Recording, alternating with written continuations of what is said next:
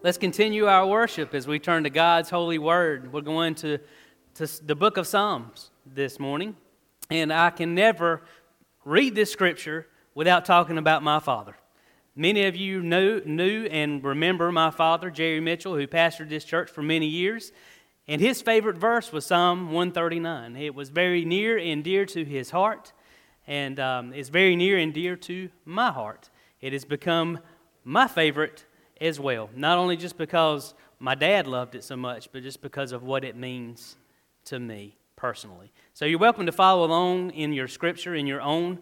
Uh, in your own uh, Bible, or the words will be on the screen as well. I'm reading from the New Revised Standard Version this morning.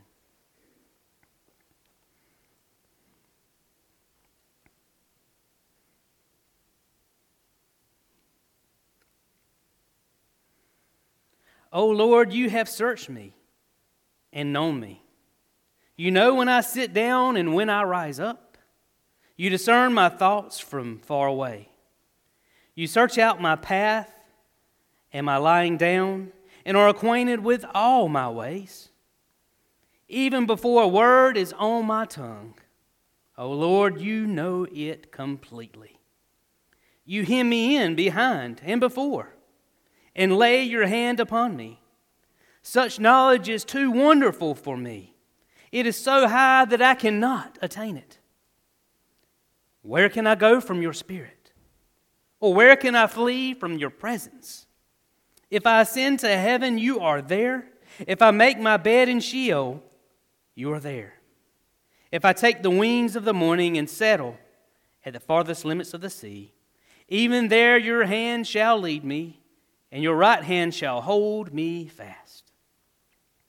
If I say, Surely the darkness shall cover me, and the light around me become night, even the darkness is not dark to you. The night is bright as day, for darkness is light to you. For it was you who formed my inward parts. You knit me together in my mother's womb. I praise you, for I am fearfully and wonderfully made. Wonderful are your works that I know very well. My frame was not hidden from you when I was being made in secret, intricately woven in the depths of the earth. Your eyes beheld my unformed substance. In your book were written all the days that were formed for me, when none of them had yet existed. How weighty to me are your thoughts, O God. How vast is the sum of them. I try to count them, and they are more than the sand. I come to the end. I am still with you. This is the word of God for us, the people of God. Thanks be to God.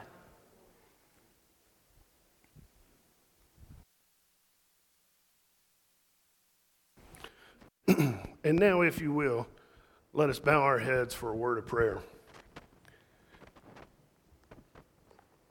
O gracious and loving God, we come to you this morning humbly. You know us better than we know ourselves. Search our hearts and our consciousness Give us the boldness to claim you as our Savior. Help us to love you and to love others as you love us. We praise you this morning for all that you are doing. And we especially praise you this morning, Lord Jesus, for the presence and the power of your Holy Spirit. Write your words upon our hearts and give us the strength and the commitment to live by them. And may the meditations of our hearts and the words of our mouths be pleasing unto you in all things. In Jesus' name we ask it. Amen. I'm always amazed how God works. You know, uh, I have been going around and doing the introductory visits and meeting with a lot of people uh, and some wonderful celebrations. I've been learning about and personal struggles as well. And then this morning, as we received the prayer cards, the yellow cards, it truly impacts my heart just how much need we have for our Lord and our Savior. And I truly believe that these verses can speak to us not only today, but for eternity. And the message I pray that you hear is a message of hope. I want to start by just giving you a little general information on this psalm. This psalm is a post exilic song, meaning that the Israelites had already been separated and removed from their homes, and they have returned back. They find themselves trying to find their community, trying to reclaim their traditions. They find themselves almost in a state of recovery. You see, they had struggled. They had been forcibly removed from their homes. They had been oppressed for a number of years. And one of the most beautiful things I love about this psalm is it talks of the intimacy of God and how God's presence is always with us, that God knows us better than we know ourselves and that God continues to reach out to us, to encourage us, to be our rock and our shelter, our strength and our protection. I don't know about you, but those are words. Those are words that God has written on my heart and on my soul, and I try my best to live by them each and every day. One of the things I'd like to point out to you you about this psalm is Gabe stopped reading after verse 18. You see, verse 19, 20, and 21 take a sharp turn, and I didn't have Gabe include those verses because scholars believe they're a later addition. So the first 18 they believe to be original. And I think it's so beautiful. As my Duke professor would tell us, unpack the scriptures and let the scriptures speak for themselves. And that's just what I want to do this morning, beginning with the very first verse. O Lord, you have searched me and you know me. You know when I sit down and when I rise up. You discern my thoughts from far away. I'll never forget years ago, had a real sweet lady in, our, in the first church I ever served that, that I just loved dearly. She was an itty bitty thing, but had the faith of a giant. I'll never forget her coming to me one day, and she was struggling with some things, and she said about her prayer life, she said, You know, there's some things I just don't feel like I could tell God. And to tell you the truth, I listen, but in my heart and in my mind, I just snicker just a little bit don't judge me too harshly. Because, because if you have thought it, if it is in your heart, according to these scriptures, God already knows it. Now, I want you to hear the hope in this next statement. God truly knows everything we think, everything we believe, every decision we've made, every trial, every tribulation, and every shortcome. Now, the good news. In spite of all that, God still loves us and calls us into an intimate relationship. God still forgives our sins. God still redeems our lives. God still empowers us to be his witnesses. As he would say, the light and the salt. By the power of the Holy Spirit, we can do more than we can even begin to grasp through the power and the presence of God. I love these verses. It continues. You know my path. If I lie down or if I rise up, you are there. How beautiful it is to realize that no matter where we find ourselves, God is present. It continues, the psalmist says, If I were rise to heaven, or if I would go to Sheol. For the Jewish nation in the early Christians, Sheol was the place of the dead. So understand and begin to grasp that the psalmist is saying is no matter where I run, even if I try to escape your presence, God, if I ascend to the heavens, or if my life is taken and I descend to the place of the dead, you are there. The love does not stop. The presence of the Almighty does not abandon us. Do you know one of my favorite parts in our Eucharistic liturgy is when we proclaim, even when our love failed, your love remains steadfast. Think about that. We acknowledge every time we celebrate the Eucharist that on occasion we stray from God our love fails God. But the affirmation is that God's love never, ever, ever fails us. I hope that you allow that to permeate into your very being that the one who created you from the foundation of the world is the very one that longs to be united with you for all eternity in his kingdom. To me, I find extreme hope as I go out and visit people and I hear of the struggles. I hear of the doctor's reports or how the test came back. Where I walk through the halls of Wayne Memorial, Lenoir, or even Duke. God is there. He is present. His love is being manifested, and we are to praise Him. Even in the midst of hospice care,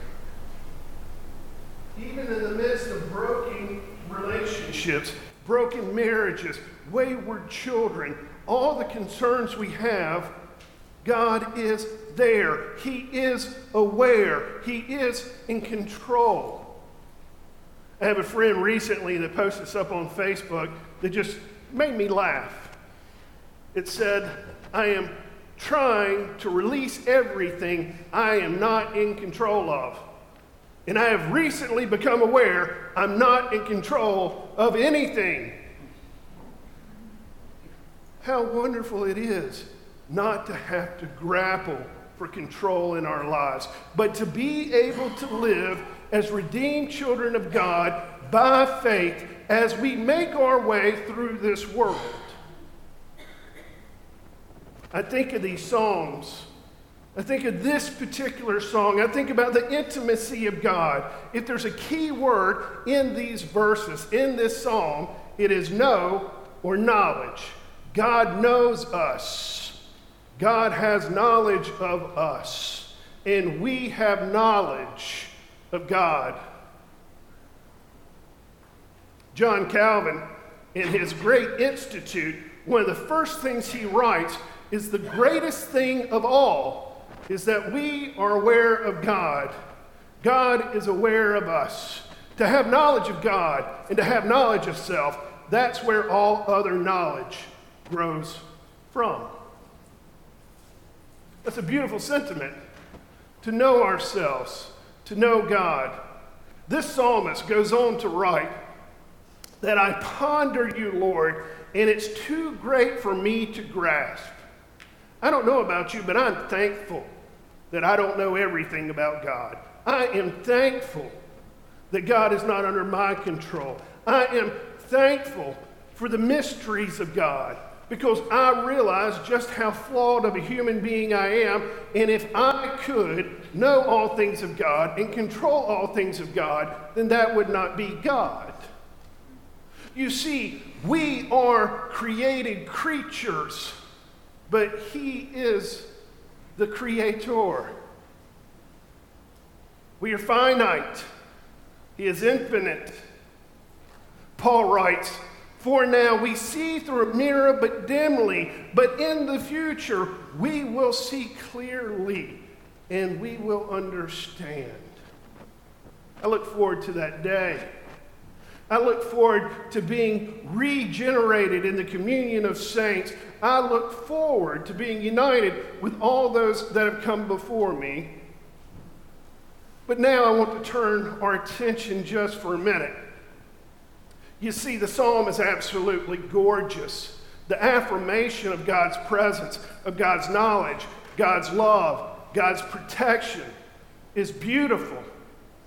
But now I want to take it from the Old Testament time into the New Testament.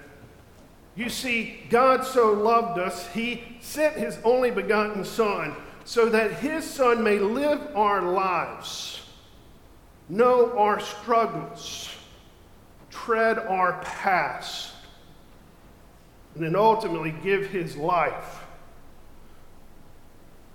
Not that He could be saved, but so that we could be saved. You know, we would never celebrate Christmas if there wasn't an Easter. The greatest thing in all the faith is Jesus is Emmanuel, God with us. And on one beautiful, crisp Easter morning, the tomb stone was rolled away, the tomb was empty. He dwelt with his disciples. But then he gave them the greatest promise of all that of the coming of the Holy Spirit.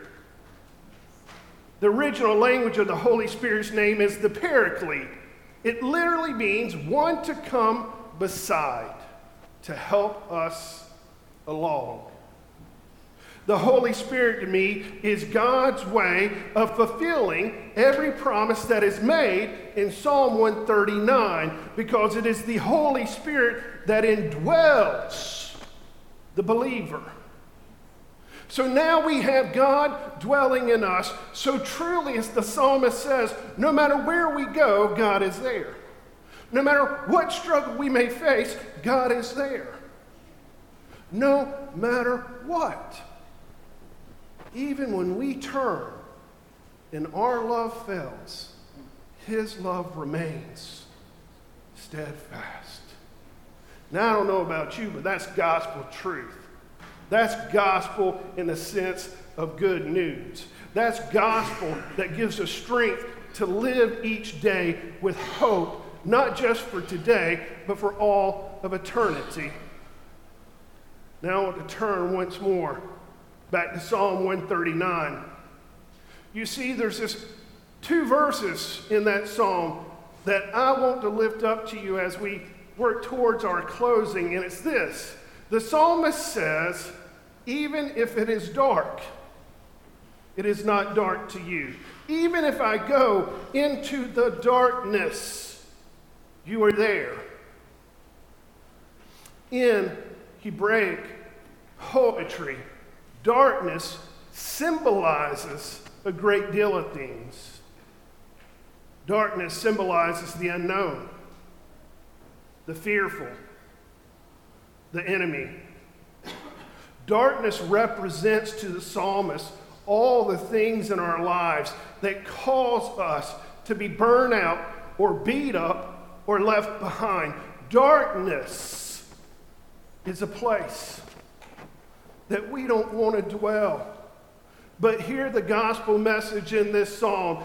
He goes on to write, But even the darkness is not dark to you, for you are the light, even in the darkness. I don't know about you, what struggles you may face today. But I can tell you, you don't face it alone. God has not forsaken you. You are His chosen people, and He is the light, even in the midst of the darkness.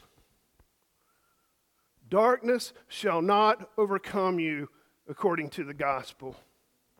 For Jesus Christ has redeemed us, body, mind, soul, and spirit, and given us the ability to live each day with eternal hope, with love in our hearts. One of the most beautiful things to me in all of Scripture is that God is never finished with us. According to our faith as Methodists, we embrace the concept of sanctification. Sanctification is God's working within us, making us what God desires.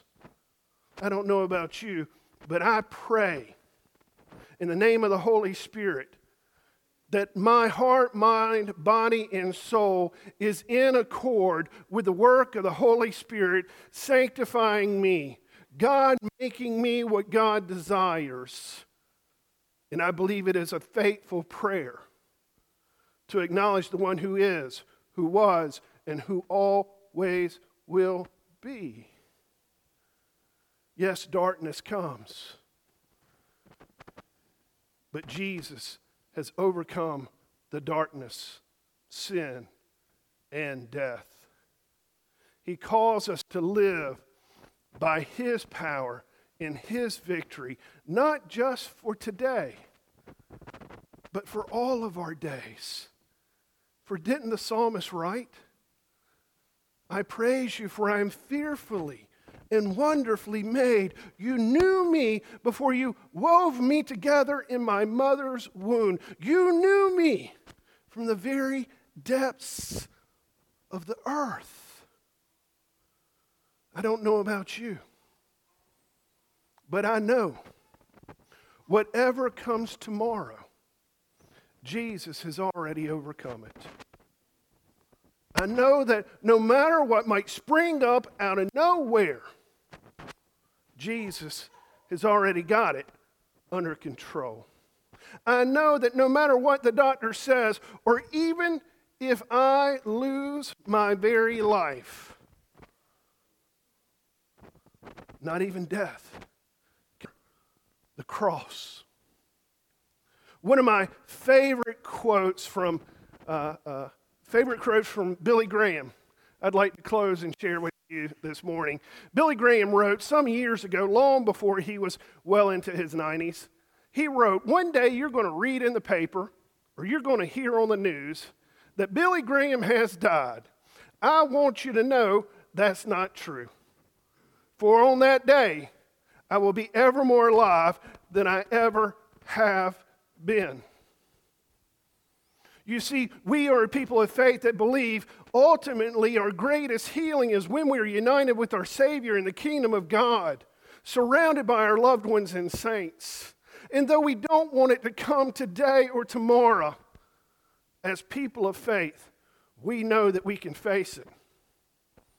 Because Jesus Christ, the only begotten Son of God, has already conquered sin and death for all of us and for all those that claim him as Lord and Savior by faith. In the name of the Father, Son, and Holy Spirit, amen.